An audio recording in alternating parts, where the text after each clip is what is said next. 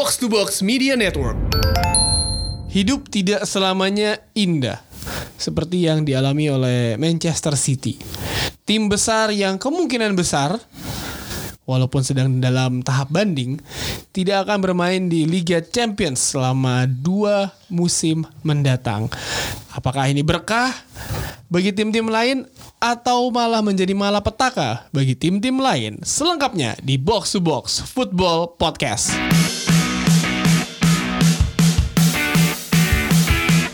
Selamat datang kembali di Box to Box Football Podcast. Kali ini saya kembali setelah 13 hari harus mencari cinta, mencari cinta. Dan hari ini nggak ada Dex, nggak ada Pangeran Siaan. Pangeran masih ngurusin ikan cupangnya di Gombong. Tapi saya sudah ada Dua tinja. Duo tinja benar Eh, Justin dan Jalu Yang satu kita tahu eh, Pandit berdasi kupu-kupu Yang satu lagi kemungkinan besar akan membelikan tiket Pulang pergi Amsterdam kepada Pangeran Siaan Mimpi ya.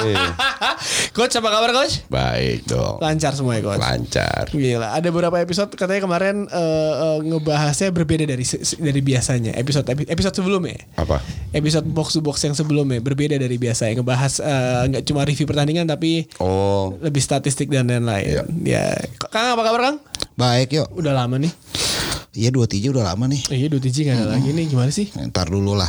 ini udah jadi bos sekarang. Udah nggak ada Iya. waktu lagi rekaman sebelah gue sebelum ini. sebelum kita eh, mulai eh, podcast ngapain sekarang Kang?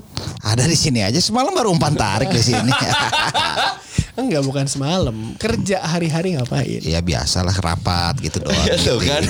Saya Kan sih- kerja- kerjaan bos itu rapat. Saya sih kemarin di Jepang ketemu bosnya dia. Heeh, ya kan? Kalau gue kan mereka jelata jadi kiri kanan. kita warga siaran. sipil. Iya. Heeh, dia jadi bos Q, Dia udah bos ya sekarang. kan. Dan seperti yang kita tahu eh, di akhir pekan kemarin ada beberapa pertandingan yang ya menarik lah. Eh, tapi juga ada berita mengejutkan di eh, pekan lalu di mana itu yang heboh di mana-mana City tiba-tiba gak bisa main di Liga Champions dua musim berturut-turut. Gua eh, peraturan tetaplah peraturan kata Wenger. Wenger tuh bilang gitu. Peraturan tetaplah peraturan. Gue setuju sama Wenger. Dan setiap tim melakukan kesalahan harus dihukum. Dan ini kan udah Setuju. kedua kalinya si City kena kan. Yang pertama kan dia akhirnya cuma dapat denda kan. Cuma dapat bayar denda. Ini kan doang belum selesai juga kan masih banding. Iya, tapi kan sebenarnya keputusan dari UEFA sudah di- dikeluarkan kan dan si City Iya. banding ke pengadilan apa? Arbitrase. Kas, arbitrase uh, olahraga kan dan kemudian 30 lawyer kan di bawah. 50. 50 ya? 50 lawyer 30 juta pound Ta- budgetnya. Tapi yang agak aneh ya, salah satu wartawan terkenal di Belanda, Hmm. dia bilang, ini we- kalau UEFA kalah dan kemungkinan itu ada, Besar coach ada. itu merasa ini sebagai tamparan terhadap UEFA bahwa mereka ternyata tidak seprofesional yang orang pikir. Hmm. Lu kalau berani men- melaporkan orang en- entah itu di Indonesia atau di mana ke pihak yang berwenang bahkan menjatuhkan vonis you must be very strong in your shoes Ya, ya, ngerti nggak? D- dengan bu- barang bukti yang kuat kuat banget UEFA itu dapat barang bukti dari Rui Pinto. Rui Pinto kan Yang sekarang di penjara, kayak, ya kan? kayak WikiLeaks gitu lah ya kan dan itu kan belum tentu benar dalam arti mungkin ada link-linknya yang eh apa namanya belum tentu bisa diterima dalam pengadilan Hmm. Karena kalau kalau gue bilang kalau City kena denda harusnya PSG kena PSG itu kan ya sebelumnya udah kena kan? Yang Sempat kena. Sempat kena kan. Ya, denda cuman- doang kon Ya cuman apa gua jadi ragu Ini kan- jangan-jangan cuma ancam-ancaman buat dapat duit doang coach. Nah, nah, itu. tapi ini kan ini kan yang yang dikejar itu kan adalah pemalsuan rekening keuangan kan? Iya, exact apa pun salah satu eh, salah satu alasan untuk men- menghukumkan menggelembungkan dana sponsor. Iya. Dan itu kan dilakukan PSG. Itu jelas-jelas. Qatar Qatar Airways itu jadi sponsornya PSG selama 45 tahun whatever lah berapa tahun. Itu dengan nilai dahsyat 400 500 juta. Sekitar itu nilainya. Tapi kan kalau si City itu yang gua baca beritanya ya, City itu kan dia Etihad itu nggak semuanya duit dari Etihad kan. iya. Ada dari pemiliknya. Pasti, nah, pasti. itu yang melanggar katanya kan. Nah. Nah, si kalau PSG kita nggak tahu kan apakah mungkin ini UEFA diam-diam sedang Loh. menyelidiki. Sekarang gue tanya sama lu, kasus yang punya dirutnya Qatar Airways itu sepupunya Etihad. Yang punya PSG itu kan praktis negara Qatar. Geng-geng mereka aja. Negara yang punya negara. heeh. Yang punya city, yang punya negara juga. Oke. Jadi kalau lu bilang ya gue mau spo- kayak kayak sekarang lah, gue mau sponsorin box to box 2M, nggak masuk akal. Iya dong. Tapi kan suka-suka gue. Gimana lu bisa menjelaskan? Ngerti nggak? Ya tapi mungkin kalau mau mau tambahin Enggak kalau gue sih ini kasusnya kan sempat juga apa apa namanya yang incas apa injeksi da- dana dari pemilik kan. Iya. Chelsea juga pernah melakukannya sekitar 27 2000 yang sebelum 2010 lah. Hmm. Buktinya aman-aman aja memang setelah banding entah gua ada permainan di bawah meja atau apa yang jelas menurut gue sih agak sangat agak tricky. agak tricky. Kalau cuman kasusnya yang ini ini kan kasus ber- be- apa namanya eh, alasannya banyak banget kan. Kalau cuman kasusnya Etihad itu bukan semuanya uang Etihad sama untuk gue sih itu nggak make sense. ya duit mah bisa dari mana aja iya. emang. Dan Etihad kan bisa jadi sponsor. Emang yang apa namanya nama stadion dengan nama Airways, Emirates atau apa, emang mereka yang punya? Nah, Enggak kan sponsor doang. Nama kan bisa setiap saat diganti. Gini, kalau yang gue baca, eh ketik itu kan kliknya dari email kan, Iya. dari pa- apa namanya eh laporan keuangan email kan, dan itu tuh di sana eh, ditulis das, mereka melaporkan ke UEFA itu semua duit dari Etihad. Iya.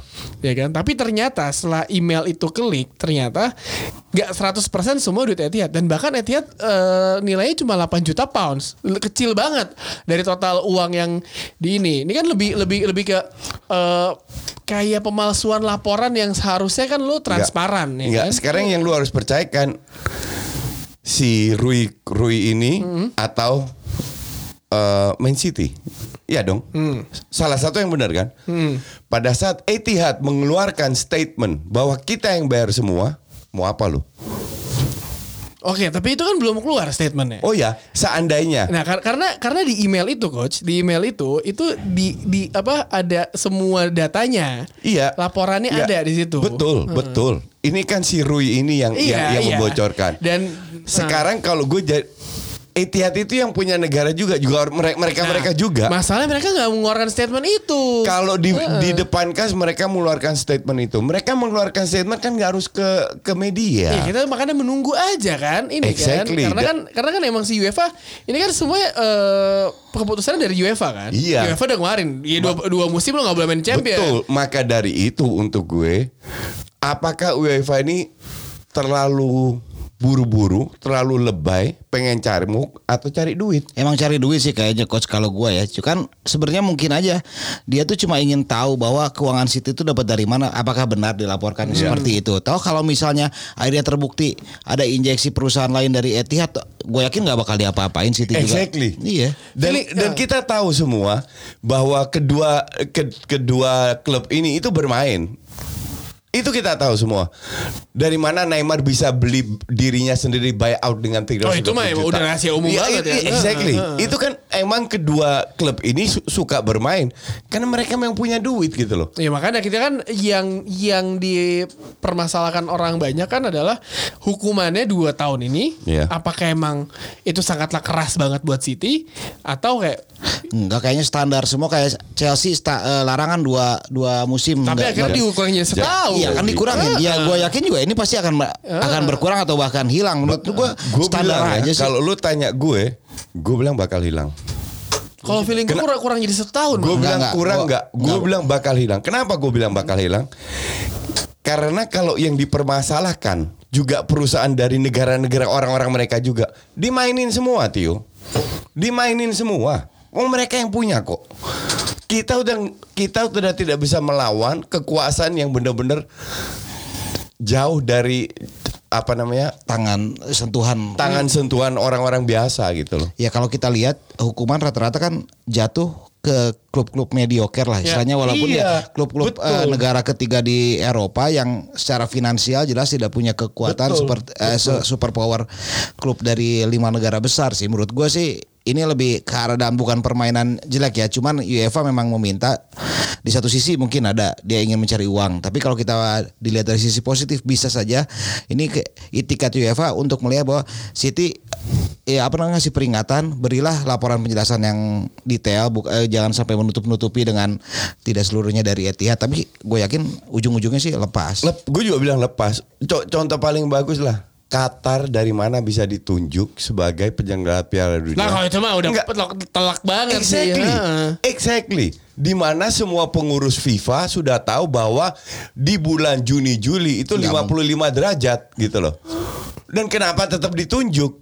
Ya karena per- permainan mereka udah di luar jangkauan rakyat biasa. Ya, ini kan eh, permasalahannya adalah dua musim bagi City. Kalau misalkan beneran, kalau ini kita ngomongin Oke, kita Eh, berandai-andai itu eh, benar. oke, Ya, ter- ya. terjadi nih dua Iya, dua iya. musim. Oke, Iya. City nggak boleh main di uh, Liga Champions Champions. League. Uh. Pep Guardiola udah bilang menyatakan kesetiaannya. Iya. Uh, City turun ke divisi 2 pun gue tetap uh, bakal. Nah, pemain-pemain ini uh, loyalitasnya kan diuji.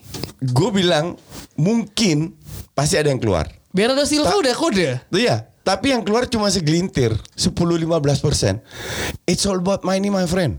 Lu kalau datang, lu akan bilang, eh siapa yang loyal sama gue dan kalian juga diinginkan oleh pelatih, gue tetap gaji lu bahkan gue naikin. Will you stay? Ya paling gampang contoh Pasti Juventus lah. stay lah. Ya, Juventus, zaman Juventus dulu pertengahan 2000-an yang situ kan. Lu tidak bullshit. Se- Zaman sekarang tidak ada yang namanya lo- loyalitas. Pemain yang benar-benar loyal terakhir itu namanya Fran- Francesco Totti. Iya. Messi lu bilang loyal, fuck you lah. Gajinya itu tertinggi. Iya, yang bikin loyal duitnya. Yang bikin loyal duitnya. Jadi kalau gue jadi kalau gue jadi pemilik City, gue akan tanya Pep, Pep, will you stay? Wah gue ragu-ragu, gue naikin gaji lu. Oke, you stay. Pemain mana yang lu butuhkan? Lu tinggal tunjuk. Oke, dari 25 pemain gue butuh 15 pemain, 17. Oke, itu stay, sisanya kita buang. Di media akan masuk, oh ya pemain ini nggak lo eh, mau keluar, tapi mungkin Pep sendiri yang nggak mau mereka, ngerti nggak? Tapi kalau Pep bilang semua harus stay, they will stay. It's all about money. Itu cuma dua tahun cepet banget kok. Gue masih ingat Glasgow Rangers punya dua pilihan. Lu bayar utang lu 400 juta pound atau lu turun. atau lu turun ke divisi 4. Ownernya bilang, "Fuck you 400 juta." Gue turun. Dalam 4 tahun main lagi di Premier Division. Steven Gerrard pelatihnya. Ngerti nggak? Jadi kalau gue bilang dua tahun is nothing lah. Dan kalau misalkan kita tahu, eh, kan s- ini gue nggak tahu ya, ini mungkin eh, media Inggris besar besarin doang ya. Iya, walaupun betul. walaupun nggak mungkin terjadi kalau City benar-benar gelarnya dicabut. Iya. Ya kan? Iya. Kalau City gelarnya dicabut itu kan yang Liverpool Brendan Rodgers bisa juara. Juara. Kan? Gua sih nggak nggak nggak nggak ini. Ya, Nggak- so, gua ya, sih nggak nggak MU berharap lah. MU-nya Mourinho juga bisa juara. Iya, Iya enggak. kan? Oh, MU Mourinho tahun berapa? Dua musim itu itu bisa coach. Itu Karena bisa. investigasinya 2012 sampai 16. Ih, enam- 16 itu kan 16 17. Enggak enggak 16. Kalau ka- kalau 16 17 nggak Masih berlaku. Kan? Ini sampai Enggak. 16. Tapi kemarin gue baca berita eh, di Guardian ada kemungkinan ke pengurangan poinnya banyak dari semuanya itu. Oh, nah, jadi Mourinho kan Mourinho di- di- ditanya juga. Kata Ya dia Mourinho mah ngarep. Ya kalau ditanya ya kalau beneran kejadian ya achievement terbesar gua kayak gitu kan. Iya. Tapi maksud gua itu nggak bakal terjadi lah, nggak mungkin. bakal, nggak bakal, nggak bakalan terjadi. Emang digede-gedein aja. Degradasi juga nggak bakalan.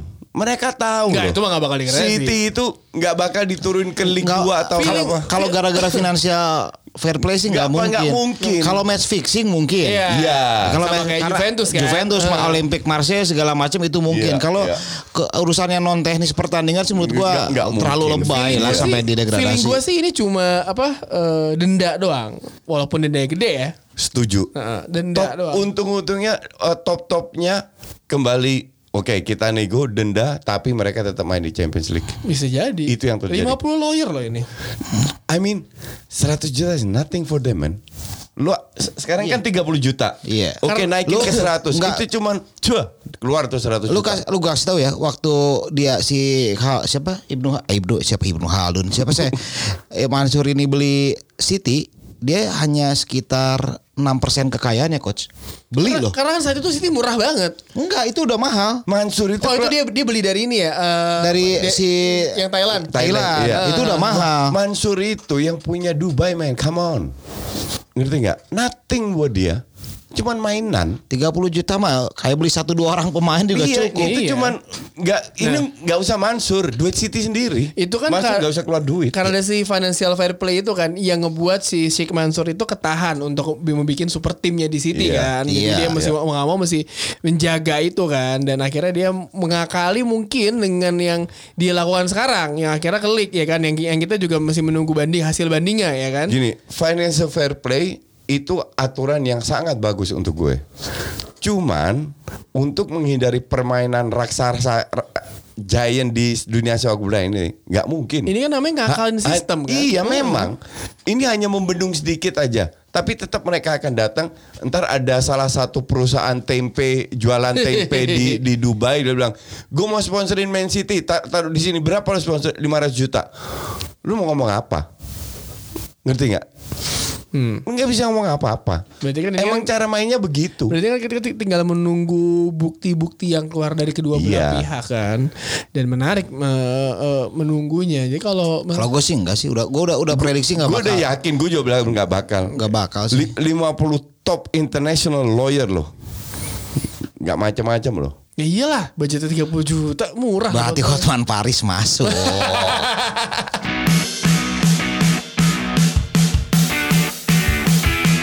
Setelah membahas Manchester City, ada baiknya kita membahas pertandingan di akhir pekan lalu. Setelah winter break ala-ala Inggris yang aneh ini ya.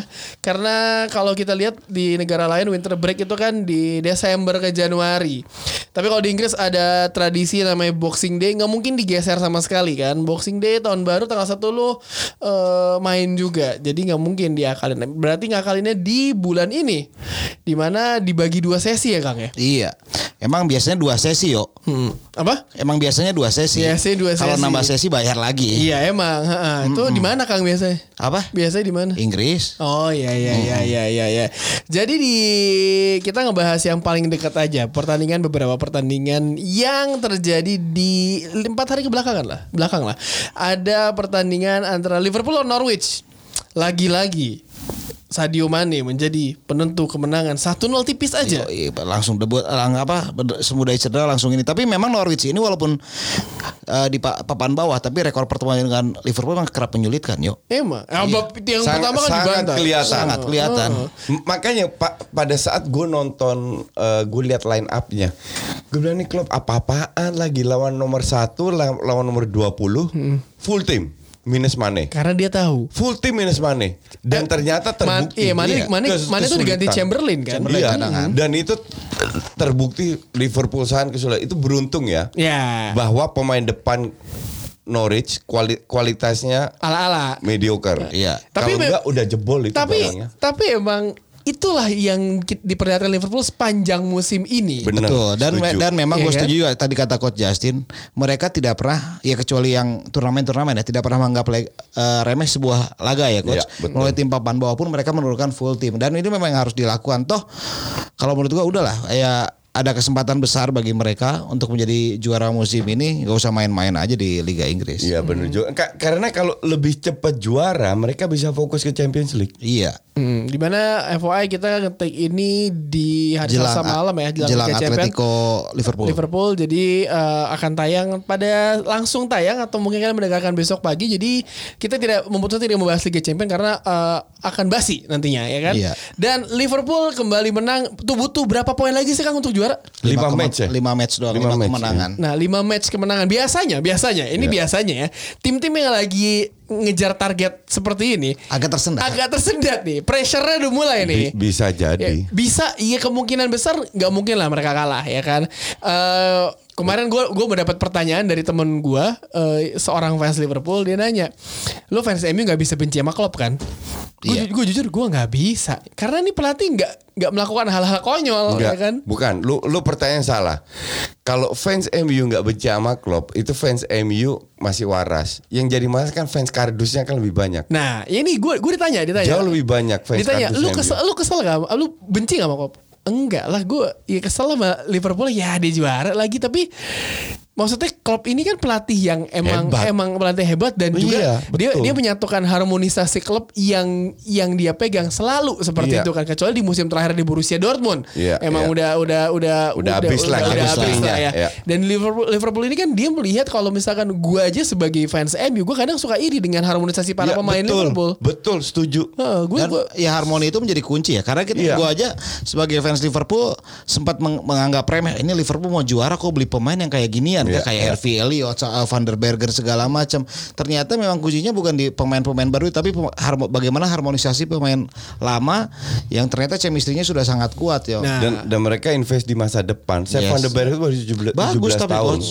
Jago. Iya, itu invest di masa depan. dan dan emang terlihat harmoni apa eh, ke ke kegembiraan dari skuadnya Klopp nih ya sangat banget. Kemarin gua berapa pekan lalu ya gua ngelihat eh, eh, pemain muda Liverpool ngepost Instagram yang komen tuh Oxlade Chamberlain, Adam Lallana. Maksudnya pemain-pemain rekan-rekannya sendiri Iya. tuh yang ngasih semangat ke pemain muda ini kan. Jadi emang eh, suasana ruang gantinya Liverpool tuh sangatlah kondusif sekarang Iya ya itu kan. menjadi kunci ya kayak saya tapi kalau kembali ke soal peluang sebenarnya memang ada dalam lima laga ke depan gua masih menilai masih ada mungkin ada ganjalan terutama Everton sih. Everton. Nah, ini, Everton kan ini dua pekan. Gue nggak impress dengan Everton Iya. sama sekali. Enggak, tapi ini coach eh, oke lah. Memang kalau gue juga secara permainan ya gitulah. Tapi it's a derby gitu dan Iya, main iya, Bundesliga. iya. Dan itu yang memang bisa menjadi pembeda. Gue tanya, lu kan jago di data dan lu fans Liverpool. Kapan Liverpool terakhir kalah lawan Everton? Ya itu jauh. Kan ini- Exactly. ini cuma buat nahan bisa maksud gua kan tadi. Gak bisa.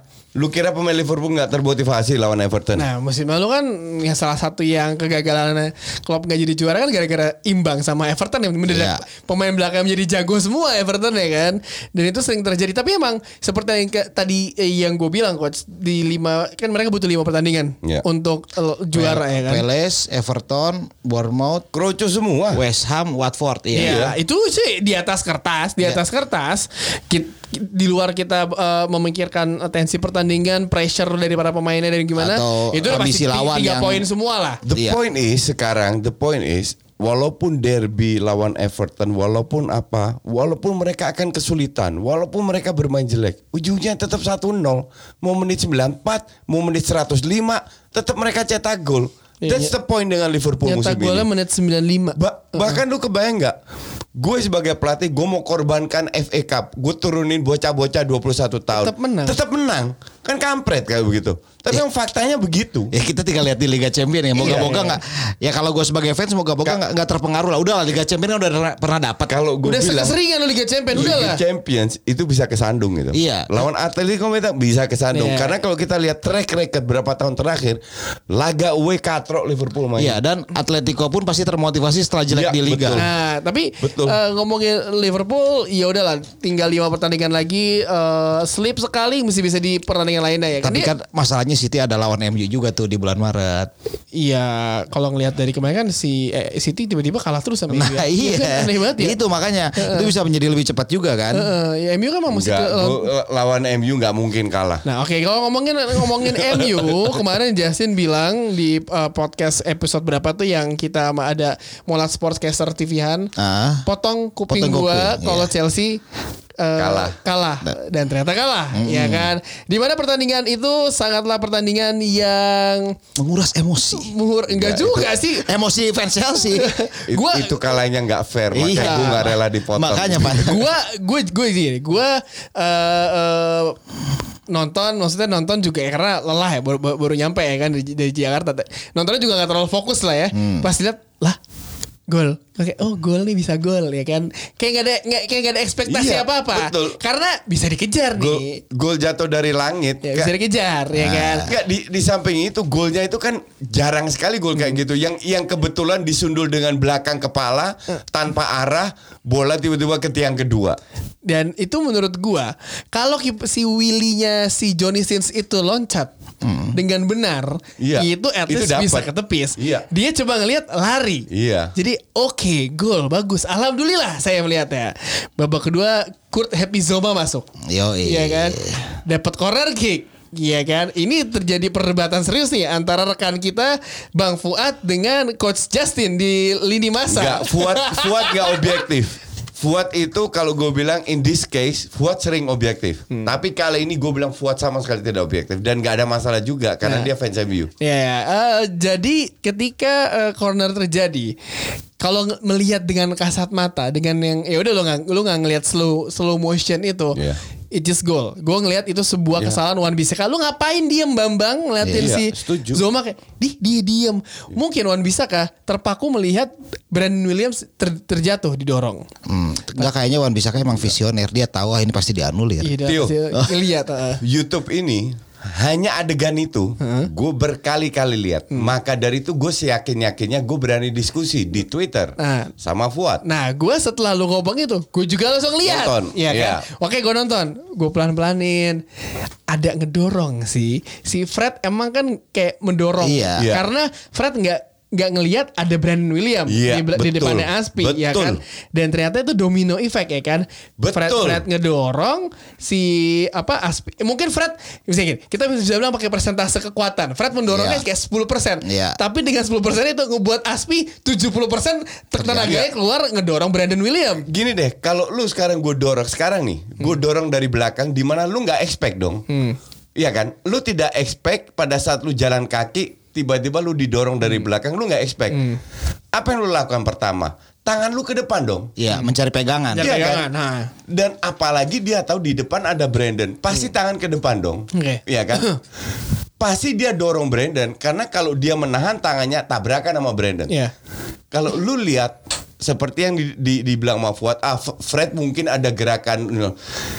Lu lihat berkali-kali deh power dari tangan yang mendorong si Aspi. Itu benar-benar dengan power banget tangannya. Dengan niat coach ya. Dengan Yang- niat yang gue bilang, yang, yang gue bilang tadi 70% tenaganya yang, yang keluar. dengan, yang yang benar-benar niat dengan tenaga maka dari itu lu boleh fans MU boleh die hard tapi kalau Fuad bilang begitu dia nggak fair dia nggak nggak jujur terhadap dirinya sendiri Oke. Kang, Udah sama kalau kayak gitu sih. gue gue sih sebelum si coach sama Fuad debat itu gue kayak ya udah terjatuh lah pasti lihat secara sesak se- seksama ya oke Fred ngedorong tapi ya sudah terjadi gol Manchester United versi pertama part Iya. satu ya kan setelah itu gol kedua Giroud. dari enggak Harry Maguire ya Oh, Harry dulu Maguire, Harry iya. Maguire Iya. wow gol lagi ya kan saya juga Iya. bingung dia gol terus setelah itu Mason Mount. Ini yang menurut gua agak ngepet lah ya pemain MU tuh. Ini ngapain sih Brandon Williams, Matic sama Luke Shaw ketika Mason Mount bola malah menghindar. Kalau kalian lihat da- dalam tayang ulang tuh Matic tuh posisinya agak jauh, Luke Shaw kayak eh ada Mason Mount baru dikejar. Itu eh, di mana tuh harusnya Will- Brandon Williams yang nge-cover kan. Iya, iya. Di luar dari itu proses terjadinya gol itu bagus. Iya. Dari saya finishingnya Giroud juga, Iya. wey, ya Iya, kan. iya. Tapi sayangnya Olivier Giroud menggunakan sepatu kaca. Sepatunya melancip sekali ke depan ya kan. kukunya ku- kukunya kepanjangan Asli itu gue bingung. Itu seperti sepatu-sepatu Popeye yang maju ke depan Iya. ya kan. Dan posisi tangannya Harry Maguire itu agak lak, lak banget ya. Gue pas ya, gue pas itu gol, wah anjing gol lagi. gue nggak ngerti lah aturan aturan Exactly, UEFA exactly. atau financial atau kok financial atau aturan uh, VAR itu kayak, kayak gimana sebenarnya bukan VAR itu kan cuma kamera Wa- wasitnya tuh Iya, I mean kal- kalau lu hanya dengan kuku maju lu anulir kejam banget Nah itu beneran beneran ke sepatu ya Iya. si Maguire hoki banget karena tangannya tuh nggak ngelewatin sepatu itu kayak cuma berapa sih berapa senti Dan exactly. Kalau kalau satu sepatu dianulir, gue masih ngerti lah. Ini satu kuku lah kasarnya. nggak satu malah gue ngeliatnya kayak nggak satu sepatu satu, satu setengah atau tiga per empat sepatu itu yang yang yang yang, yang offside Nggak sampai itu bener-bener ke- dikit banget yo. Dan beneran Ya, Itu ujung jari doang, ujung ujung jari. jarinya doang. ya Itu mah keterlalu. Tapi ya Ya, it's- kalau dibilang ya textbook ya memang. ya textbook Iya. tapi di luar itu gue pas itu gol ya anjing golnya bagus Seka- lagi Ya sekarang gue gue bisa putar lagi kalau kita bicara textbook kenapa kiper keluar dari garisnya nggak pernah dianulir sama wasit Inggris. Hmm. Kalau ikut textbook kan harusnya dianulir juga. ya berarti emang wasitnya aja kan Ya exactly. ya Kang ada pertambahan nggak ada sih tapi ya memang menurut gua sih apa namanya dari terlepas dari kontroversi ya emang Chelsea-nya Lini depannya bapuk banget sih. Oh. Nah itu kalau bukan Michi Batshuayi atau itu kalau itu Tammy Abraham itu MU udah kebobolan tiga tuh gue rasa. Iya, Michi Batshuayi eh, boncos banget tuh. di, di luar gol-gol yang kita bahas ya, gua harus akui MU membangun serangan itu Iya. keren banget. Nah, ini ngom- Itu keren banget, Nah, MU. ngo- ngomongin itu, apakah ini eh, menjadi salah satu? Gue nggak tahu ya. Apakah si Chelsea bermain eh, kayak ketemu MU itu bermain selalu ajaib? Chelsea nggak jelek juga. Ya. Cuman lini depannya Ja- kacau. jadi ada ada ini menurut gue ya, ada momen-momennya. 20 menit pertama murni dikuasai MU. Itu bangun serangannya lini belakang sama lini tengah itu rapat banget dan karena Chelsea tidak terlalu high press Ya. jadi ada celah untuk berikan. Habis itu berubah lagi. Chelsea yang bangun serangan, MU yang mundur, nggak nggak ngepres lagi. Di situ Chelsea bagus juga sekali dua sentuh. Tapi masalahnya terutama di babak pertama kedua tim ini sama. Di depan gawang, Katro. Bingung, heeh. Cuma satu on target doang, itu pun yang gol kan. Dua-dua. Maka dari itu gue bilang kembali apa yang gue bilang di box to box terakhir. Dua-dua ini nggak layak, nggak nggak ada yang menang, nggak layak menang. Ngerti nggak? Lebih layak sih, tapi this is football penuh dengan drama. Pas seperti yang gue siaran Spurs lawan Aston Villa, bola datang ke Engels, persis di kakinya bisa lepas. But that's part of football. Ya. Tapi lu menang bukan berarti lu main bagus kan? That's no. Ini yang ingin gue selalu jelaskan, gue pisahkan. Memang MU menang, memang Spurs menang, tapi nggak ada bagus-bagusnya mainnya. Bangun serangan iya, Chelsea pun demikian. Tapi di depan dua-dua katro. Bangun serangan dari kita bahas MU pemain baru mereka Bruno Fernandes duet sama Fred dan Matic di lini tengah. iya.